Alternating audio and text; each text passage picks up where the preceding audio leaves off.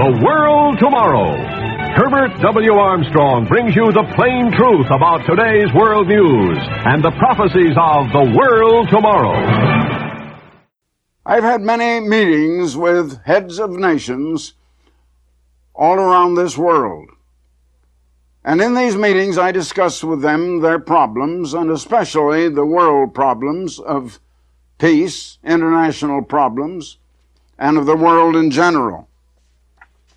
You know, we live in a world that is an unbelievable paradox.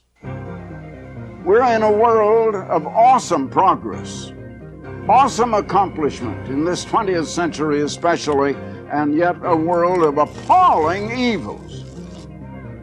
And I think that never before in world history has the world been in so much trouble and has it been plagued with so many evils as it is right now. Almost nobody is contented or happy today. Everybody is out to get all we can get. People are interested only in the physical things that don't make them happy and that don't bring contentment. And they don't know why they're unhappy. They don't know what is wrong. Half of the world is illiterate. Half of the world is living in abject poverty, filth, and squalor. And yet some of the world is living too rich with so much that it makes them unhappy. It's a terrible paradox. Now, world leaders are saying, and world famous scientists have said, that they feel the only hope of any solution of our problems in this world would be a great one world government to rule and govern over the whole world. Only one military force. And in such a government, even that would not be necessary. But in the same breath, they say it's impossible for man to ever get together and to organize such a government. Such a thing, they say, would be absolutely impossible.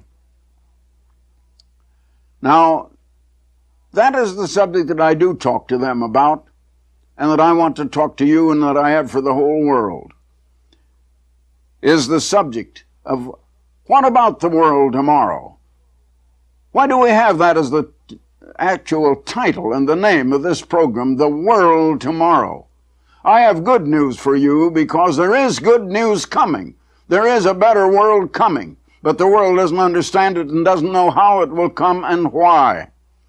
Now, a noted religious evangelist said one time that the solution to all problems, personal or uh, international, or world troubles, or otherwise, is Jesus Christ. Jesus Christ is the solution. Well, now, was he right?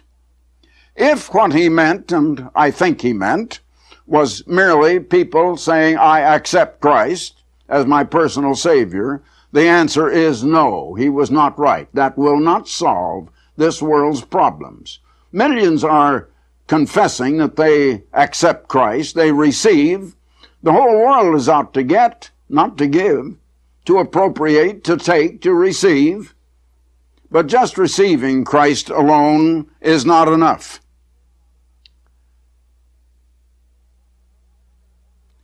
But I wonder, have you heard about Christ? When they preach about Christ, and they preach how wonderful it is to know Christ, have you heard them say that Christ was born to be a king, that Christ is coming as a ruler to rule by power and by force, and to bring us peace, and to force this world to be happy, even when it wants to do the way and live the way that is making it so unhappy. You've heard very little about that. How many religious evangelists are proclaiming a Christ as a world ruler instead of just the Savior that you accept as your personal Savior? As a literal world ruler, setting up a literal world government to rule all the people and all of the nations literally on the earth. Why have you not heard the real gospel of Jesus Christ? The gospel of Jesus Christ is the message, the message Jesus Christ preached. The gospel of Jesus Christ is the message Jesus Christ preached. And the message that he proclaimed was the good news or the gospel of the kingdom of God. Why haven't you heard more about the prophecy in Isaiah 9 and verses 6 and 7 in your Bible? A prophecy about Jesus long before he was born. For unto us and this was spoken to ancient Israel Unto us a child is born, unto us a son is given, and the government. Now, speaking about government, and it's speaking here of world government by force and power to rule, and the government shall be upon his shoulder. And his name shall be called Wonderful, Counselor, the Mighty God, the Everlasting Father, the Prince of Peace. Of the increase of his government emphasis on government and peace, and bringing peace, if you will notice, there shall be no end upon the throne of David and upon his kingdom. And the throne of David was in Jerusalem, Palestine on this earth. To order it and to establish it with judgment and justice from henceforth and forever, the zeal of the Lord of hosts will perform this. You don't hear that proclaimed very often. You merely hear about Jesus as a Savior, and if you just confess Christ, if you just receive, you get, you appropriate Christ, you'll go to heaven when you die. My friends, it's a great deal more than that. And many are being duped and misled on a false Christianity and a false religion. What is the gospel of Christ? What gospel did he preach? You'll find it in Mark, the first chapter, verse 1, and then verses 14 and 15, the beginning of the gospel of Jesus Christ, the Son of God. And then coming to verse 14, now after that John was put in prison, Jesus came into Galilee preaching the gospel of the kingdom of God and saying, the time is fulfilled and the kingdom of God is at hand. Repent ye! You don't hear much preaching about repentance, my friend. Just accept Christ. That's all you have to do. So they tell you, and so they mislead you. Repent ye and believe the gospel. Now that is the message of Jesus Christ. After the crucifixion and the resurrection of Christ, as is known in history, uh, Jesus Christ ascended to heaven to the right hand of God the Father at the throne of the whole universe of God in heaven. And he has been there as the high priest over his church these last 1950 years. But Jesus said before he left, as you read in John 14, John 14, verses 2 and 3. He said, I go and prepare a place for you. And if you understand place, it means a position in government. And if I go and prepare a place for you, I will come again. He said he's coming back to this earth again. And he's coming as the King of kings and the Lord of lords to rule all nations. Why don't we hear that proclaimed a little bit more? Why don't we? Then I want you to notice now next in Acts, the first chapter, and in verses 9 to 11. At the time Jesus Christ ascended to heaven, and when Jesus had spoken these words while they beheld, he was taken up, and a cloud received him out of their sight. And while they looked steadfastly toward heaven, as he went up, behold, two men stood by, uh, stood by them in white apparel. Now they saw him go up, literally. He went up literally. They saw him with their own eyes, and notice what was said, which also said, Ye men of Galilee, why stand ye gazing up into heaven?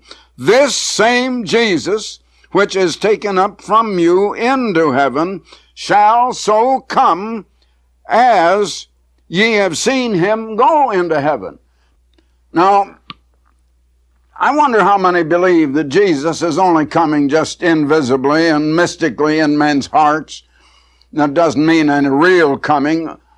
You see, the angel said, He will come as you have seen him go. He will come as you have seen him go. He is coming literally. And now looking to Revelation 1 and in verse 7. Behold, he cometh with clouds. that's the way he went, and that's the way he's going to come with clouds. And every eye shall see him all over the world. Every eye shall see him, and they also which pierced him, they will be resurrected and see him in the resurrection. And all kindreds of the earth shall wail because of him, even so, amen. Now, why can we have no peace until Christ comes? Why is it men cannot bring about peace themselves? Why must Jesus Christ come and compel people to be happy, compel people to be contented, to be joyful, to be prosperous, to be properly educated, to have everything that is needful? Why? Why can't we do it? Why do we have to have it done to us, my friends? Why is it not uh, just a preaching about accepting Jesus as personal Savior and no more is necessary to bring peace? That will never bring world peace by itself, my friends, if you don't go further. Because you read in John, the third chapter, and the 19th verse, and this is the condemnation, said Jesus himself that light is come into the world. Jesus is that light. In him was life, and his life was the light of the world. And he said, This is the condemnation that light has come into the world. He brought that light himself with his truth about the gospel. And men loved darkness rather than the light because their deeds were evil. And because their deeds were evil, they didn't love the light that would tell them the cause of all of the wrong effects that we're having. They wanted to go on causing the troubles and then hope that they wouldn't have the troubles. And that is the way mankind has ever been from the foundation of the world, ever since the first humans, Adam and Eve. It has been like that. Now, just accepting Christ alone is not enough, and it's about time that many people wake up and realize how they have been misled and how false Christianity has been proclaimed. You read in Luke 13, verses 3 and 5, where Jesus said himself, I tell you, nay, but except ye repent, ye shall all likewise perish. Now, what does that mean? Change your mind, think different thoughts Live differently than you've been living. Change your lifestyle. Repent. Repent of what you are. Repent of what you have done. But people still think that they have not done wrong. People don't know what sin is. They think sin is only doing what they like to think is wrong. And so it is.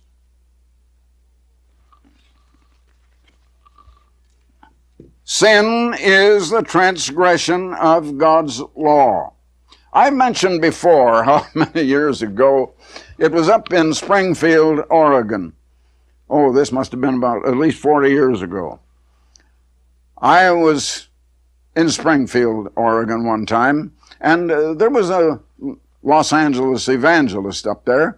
He had a tent, he was holding tent meetings, and he had about, uh, oh, four or five young men of college age and very well dressed and very uh, attractive looking young men uh, going around, each man carrying a Bible and accosting everybody and inviting them to come to the meetings. And one of them accosted me, and I said, Well, if I come, uh, will your minister tell me that I would have to repent of my sins and be saved from my sins? He said, Oh, yes, sir.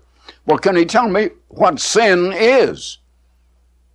Oh, yes, yes. I said, well, what is sin? Can you tell me? Can you give me a Bible definition? Just like a dictionary, sin is, and then give me the definition. Well, he says uh, Christ died for our sins. I said, well, yes, I know that. But what is the definition and what did he die for? What is sin? Well, he said, Christ died for our sins. And I uh, said, Well, um, I know that, but I want a Bible definition.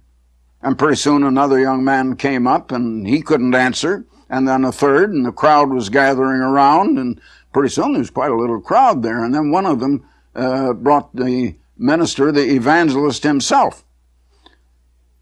I said, I think you know the Bible definition of sin. Will you tell us? He was angry and turned. He said, Come on, fellows, get away from this guy. And so they all walked away, and the crowd laughed and said, Well, when someone asks the right questions, they don't seem to know how to answer. And I said, Well, I wonder if you would like to know.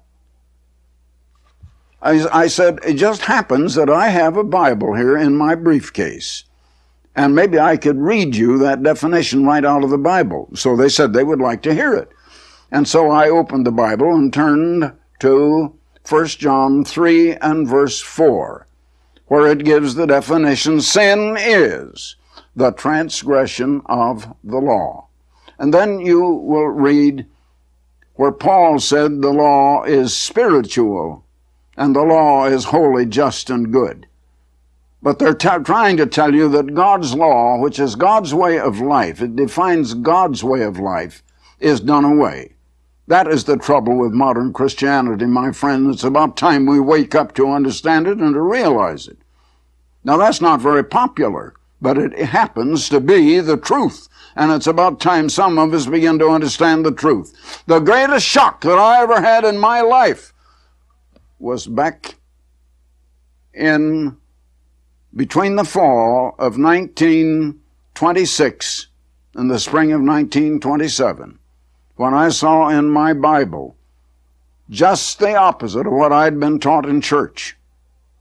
Why have people been so misled?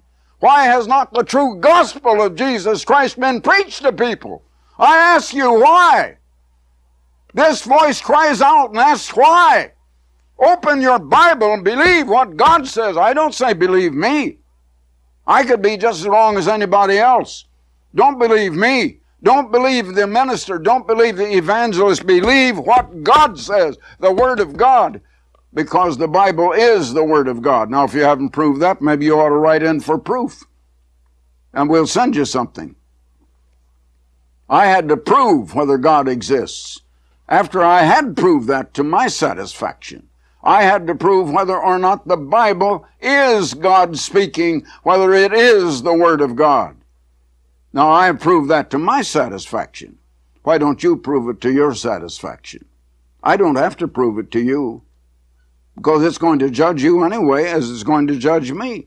Christ is the Word, and the Bible is Christ in print, and Christ is the judge, and God has given all judgment over to Christ. All human evils have come from the violation of the law of God. The law of God is God's way of life. It's the way God lives. It's the way Jesus Christ has always lived. It's the way Jesus Christ did live when he was here on this earth. And that is the way of love. And that is the way of God's law. And the law of God is love. Now, we magnify that law and as we magnify it out a little bit, it is love to God Almighty first. Love to the Creator who is Himself love and who loved us so much that He gave His only begotten Son, that whosoever believeth in Him should not perish, not go to hell and burn forever and ever, but perish, but have what? Everlasting life, which you don't have now. Whether you think you do or not, God's Word says you don't, but you can have it. You can have it. God offers it to us freely. And so, sin is the transgression of God's spiritual law. And that law is love. And it's love to God and love to your neighbor. It's a spiritual law. And I, I simply s- simplify it by the simple word give, and the opposite is get. And the world is living the way of get. That is the way of vanity and uh, uh, the way of coveting, of greed, of wanting to get, wanting to possess, the way of animosity, of jealousy and envy against others, of competition and strife, of resentment against authority over one, and of ignoring God, having no love for God whatsoever, just wanting to keep God right out of your life altogether. Isn't that the way most of you have been, my friends? You don't like to hear about God. You don't want to know the things of God. No wonder this world is so unhappy. Until we know God's way of life, the way God Himself lives, the way He and Christ have always lived when it was just God and the Word, before even an angel was created, before any humans were created, before matter was even created or the whole universe. They lived together in happiness, in peace, and in cooperation and in love. And that's the only way that we can ever have peace on this earth. Why do we bring and inflict so much punishment and so much unhappiness on ourselves? Because that's what we've been doing, and that's all we've been doing all these many, many years. God is going to have to send Jesus Christ in power in all the power and the glory of the everlasting God to compel this world to be happy, to rule the world, and to set up a one world government, to do away with politics altogether, and to do away with this world's religions, this world's Christianity, has tried to do away with the law of God and God's way of life. And God's way of life is the only way that can bring us happiness. And living contrary to that way is sin. And that kind of sin is what has brought on all the unhappiness and all of the woes that we have in this world today.